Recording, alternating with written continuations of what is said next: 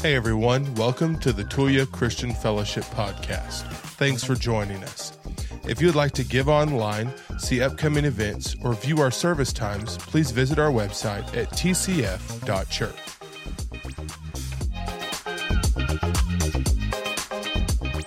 Amen. Hey, let me, let me pray and then we're going to jump in. Father, I love you. Father, I'm thankful for this great church. I'm thankful for this great body of believers. I'm thankful that you would allow me to be a part of what you're doing here. Father, I'm humbled that I could stand on this platform and bring your word to your people. Father, I'm grateful. Father, open our hearts, open our ears, open our eyes to see what you're doing. In Jesus' name. And everybody said, we found out last week that the two biggest events in the Bible in the Old Testament was the Exodus, where God supernaturally delivered the nation, the children of Israel from slavery from Egypt. And Egypt at the time is the most powerful nation in the world. And God brought down the Egyptian gods. He did 10 plagues. The last plague was the Passover, and that's where God sent the death angel. He told Pharaoh, he said, the firstborn in every family is going to die if you don't allow my people to go free. Well, Pharaoh wouldn't do it. So God sent the death angel and everybody, the firstborn in every family died except with one exception. God told the children of Israel, I want you to take a lamb and I want you to kill that lamb and I want you to take the blood from that lamb and I want you to spread it above the front door of your house. I want you to put it above the doorpost. And we know that a door represents the house. It represents the family. And if you'll do that, when the death angel comes, he will pass over your family and your firstborn won't die. That's why the Jews every year celebrated a feast that was called Passover. And that word Passover represented that story. It represented the angel passing over their house and not bringing death. Another thing the Jews called it was the Feast of Unleavened Bread. One of the Jewish traditions was that when God delivered them, they had to leave Egypt so fast that the, bed, the bread, excuse me, the bread they were making, they couldn't allow it to rise. They couldn't wait for it to rise because they were leaving in such a hurry that they took it without it rising and it was called unleavened bread. It was flat bread. It was in a sense like a cracker.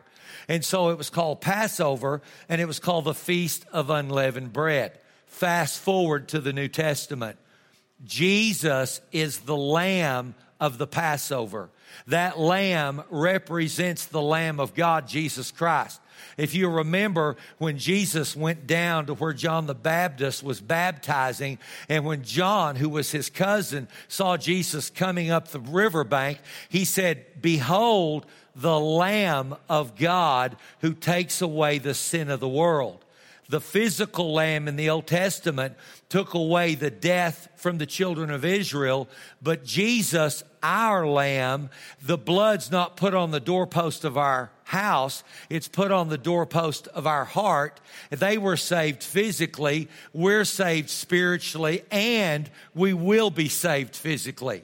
I told you all that because I want to read to you this morning where Jesus has his last meal with the disciples.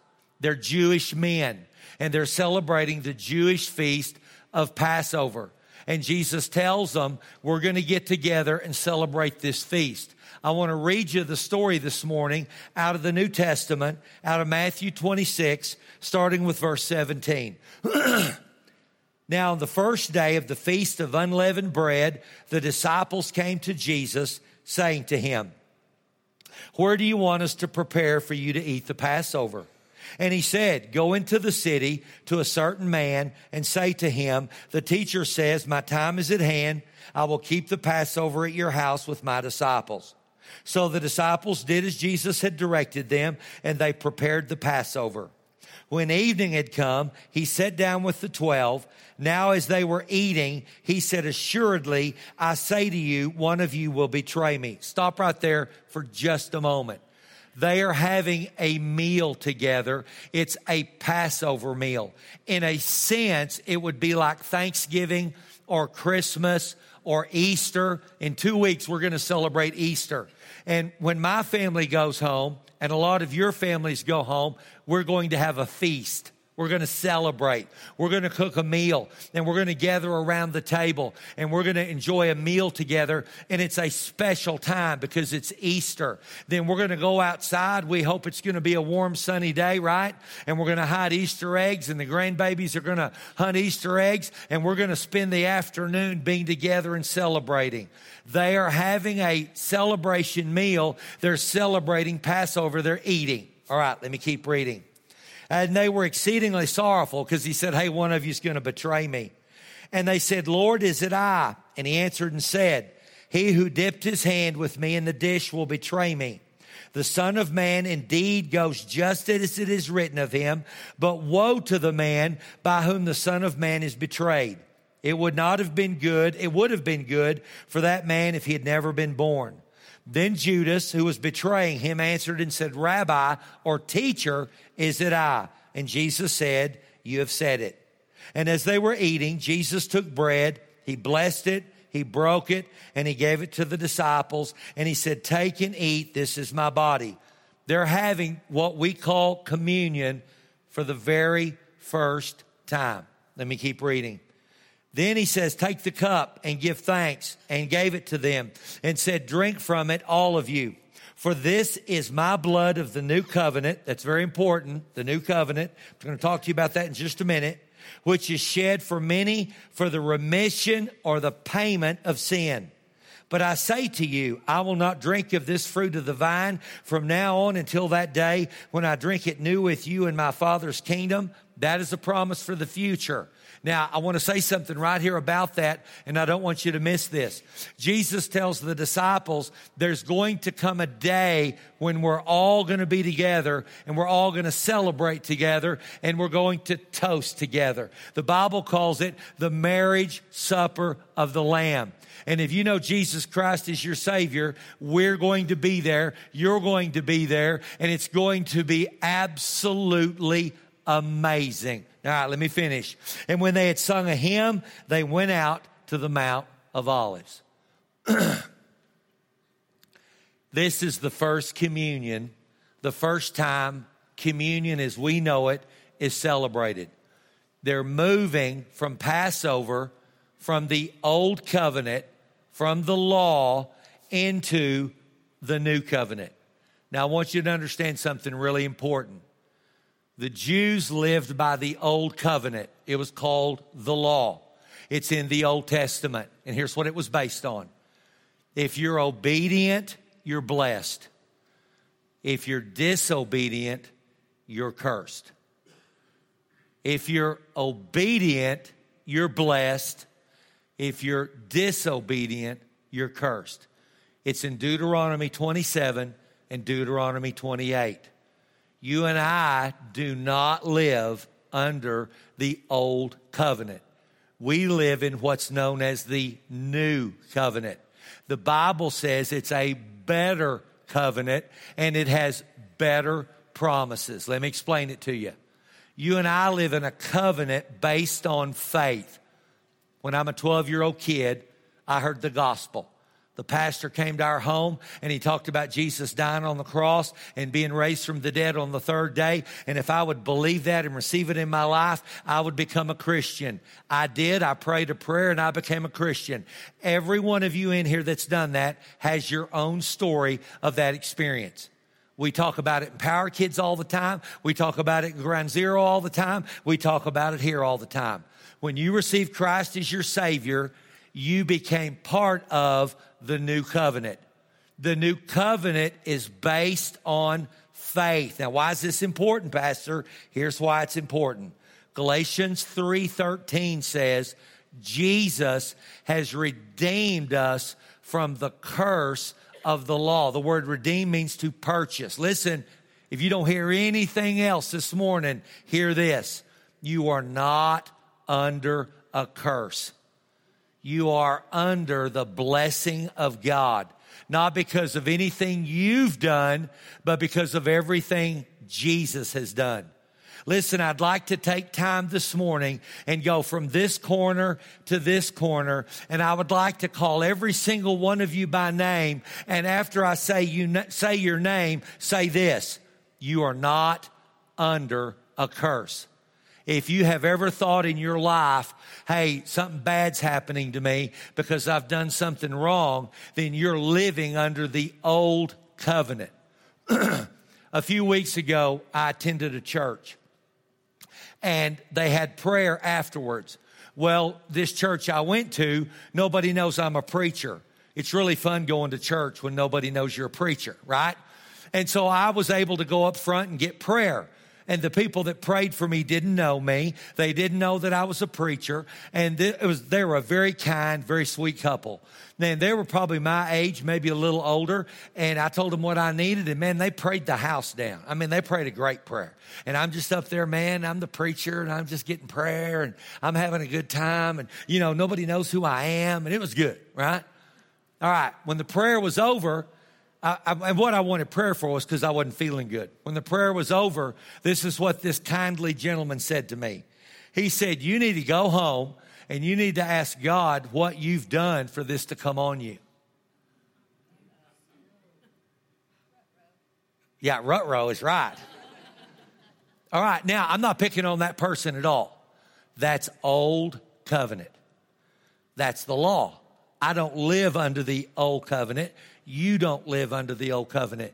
You and I live in the new covenant. Jesus told the disciples, we're moving from an old way into a new way with better promises. And here's what he told them.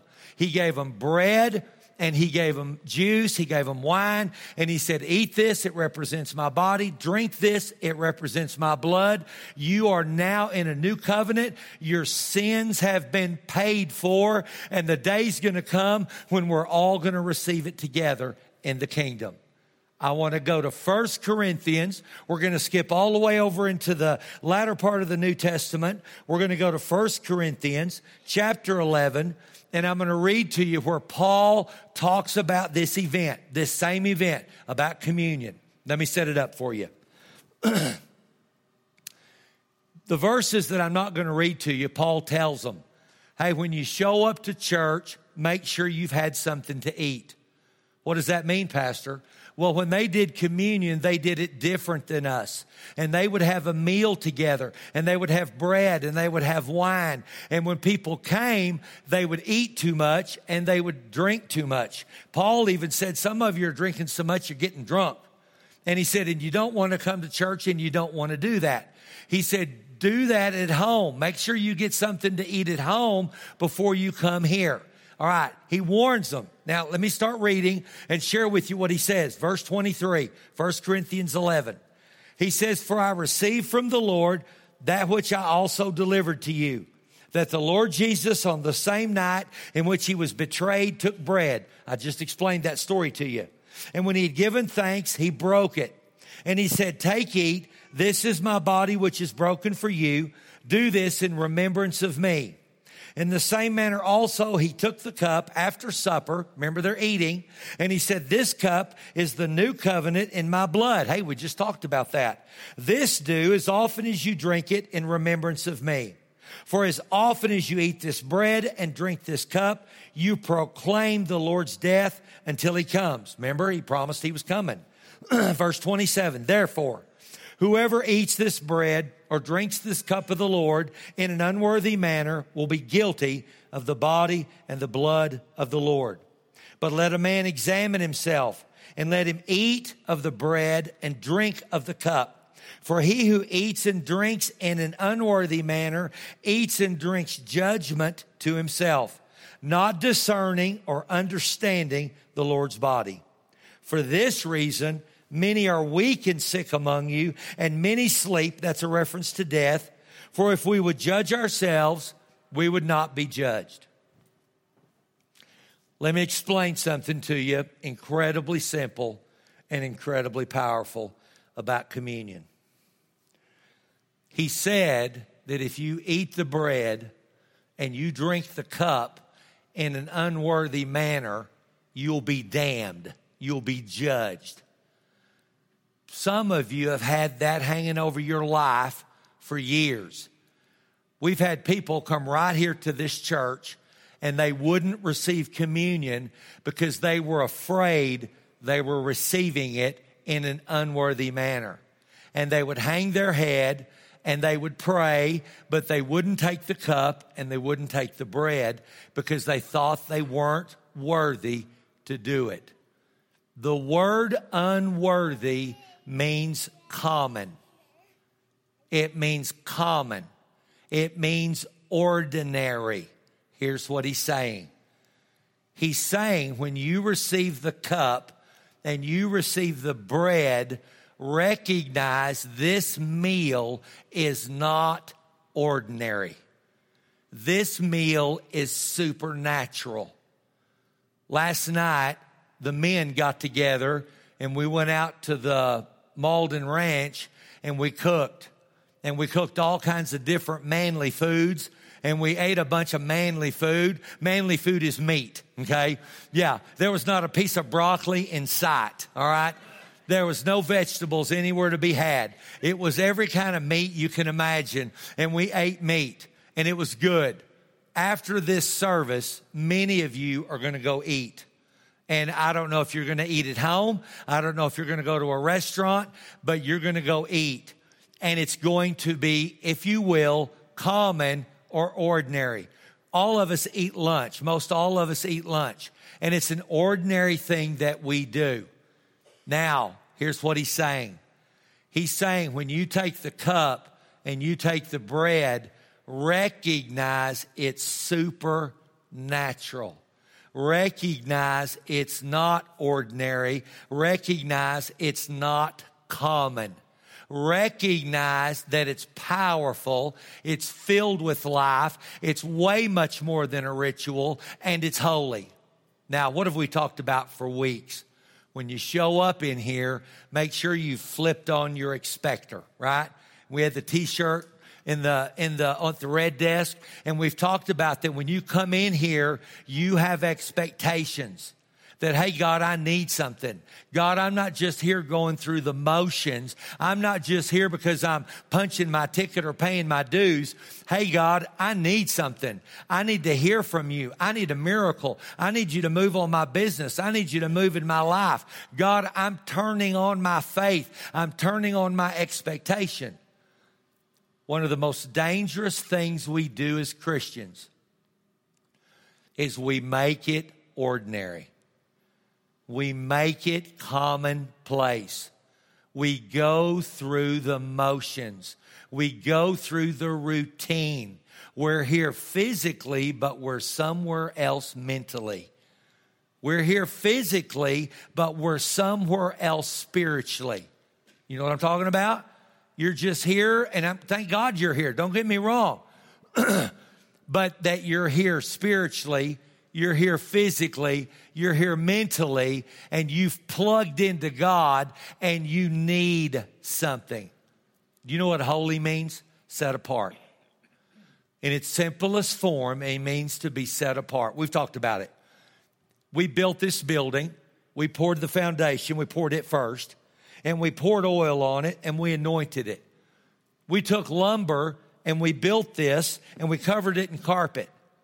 And we have called this the house of God. We've called this the altar of God. That makes it holy. It's set apart. Now, we could take this stage out. We could roll up the carpet. We could knock out that wall and we could make this a very fine hay barn. Couldn't we? Or we could make it a shed, a work shed, right? I mean, you could put tools in here and you could roll equipment in here and you could work on equipment, couldn't you? Uh, you could convert it into a house, I guess. I mean, you could maybe make it into an apartment, uh, right? We could make it into a dance hall. The building, could, could we not? Y- y'all are like, Pastor, dear God, all right? I, right? I'm just saying, right? I mean, we could do a lot of different things with this building because this building would serve a lot of different purposes. But what have we done with it? Well, we built it and we dedicated it to God. And this is our church. And because of it, it's holy. This bread came from Walmart. It's very common, ordinary bread. You can eat it with butter and jelly. You can toast it. You can put ham and cheese on it. You can put sardines on it. You can eat, uh, yeah, oh man. You can eat it plain. But when we brought it here and we cut it up and we put it on that table, we dedicated it as something holy because it's going to represent the body of Christ. Are you with me? Cup same way. Hey, this is from Lowe's. This is grape juice from Lowe's. I don't even know what brand it is, but it's just good old grape juice. And you've probably bought grape juice before, haven't you? Okay, and we've bought grape juice and taken it home and drank it. But this grape juice has been dedicated, it's been set apart for communion. Are you with me? All right, here's what Paul said. Paul said, when you gather in the house of God and you take the bread and you take the cup, recommend, not recommend, where'd that word come from? Re- recommend? Recognize, there we go.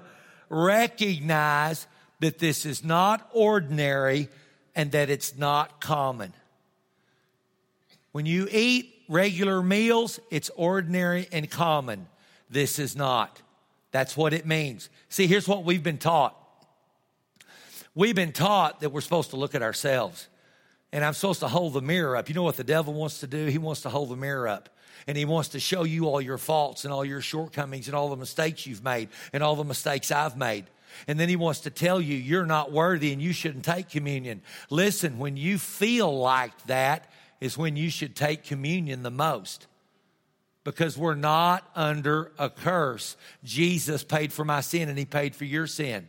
So when you come in the house of God, get you a piece of bread and get you a cup, which we're going to do in just a minute. And here's what you do. You say, Father, I thank you. This is not an ordinary meal. This is not ordinary bread. This is not ordinary juice. Jesus, it represents your body. It represents your blood. And I think there's life in it. And you said if I would take it with expectation, you'd heal my body. You'd give me peace in my mind. Your grace. What did he say? He said those that don't receive it and don't understand it, they get sick.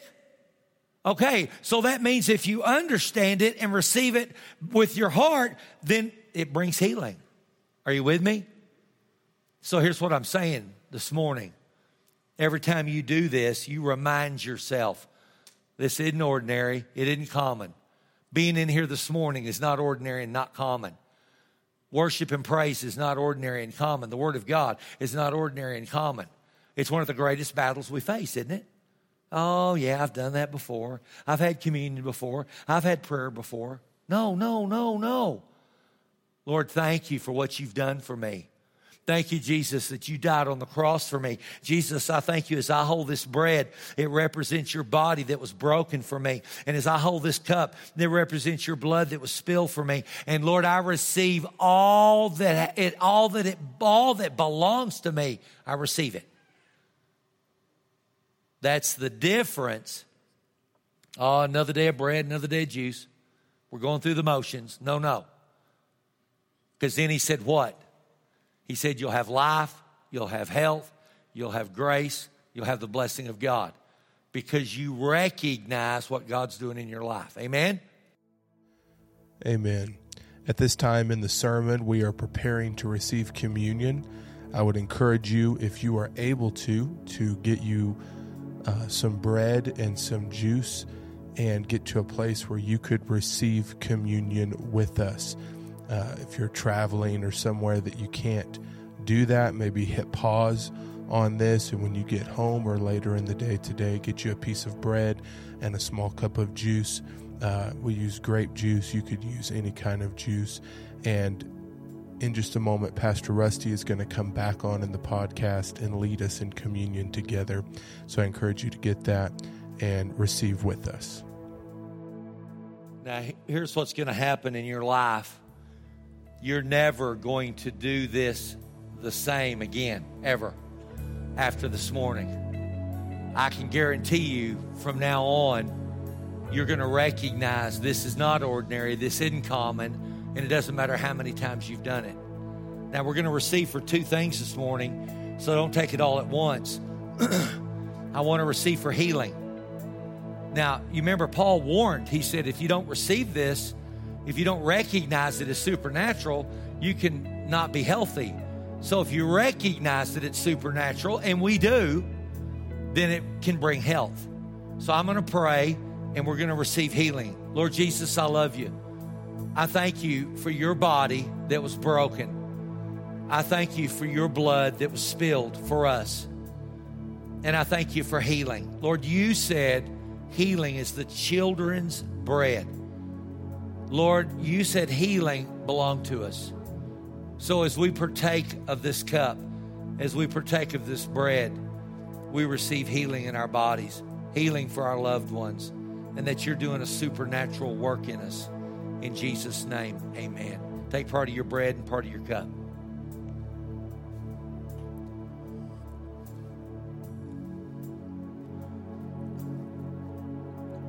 The last thing I want us to receive for is just what Jesus said. What did he say to do? He said to remember. Remember.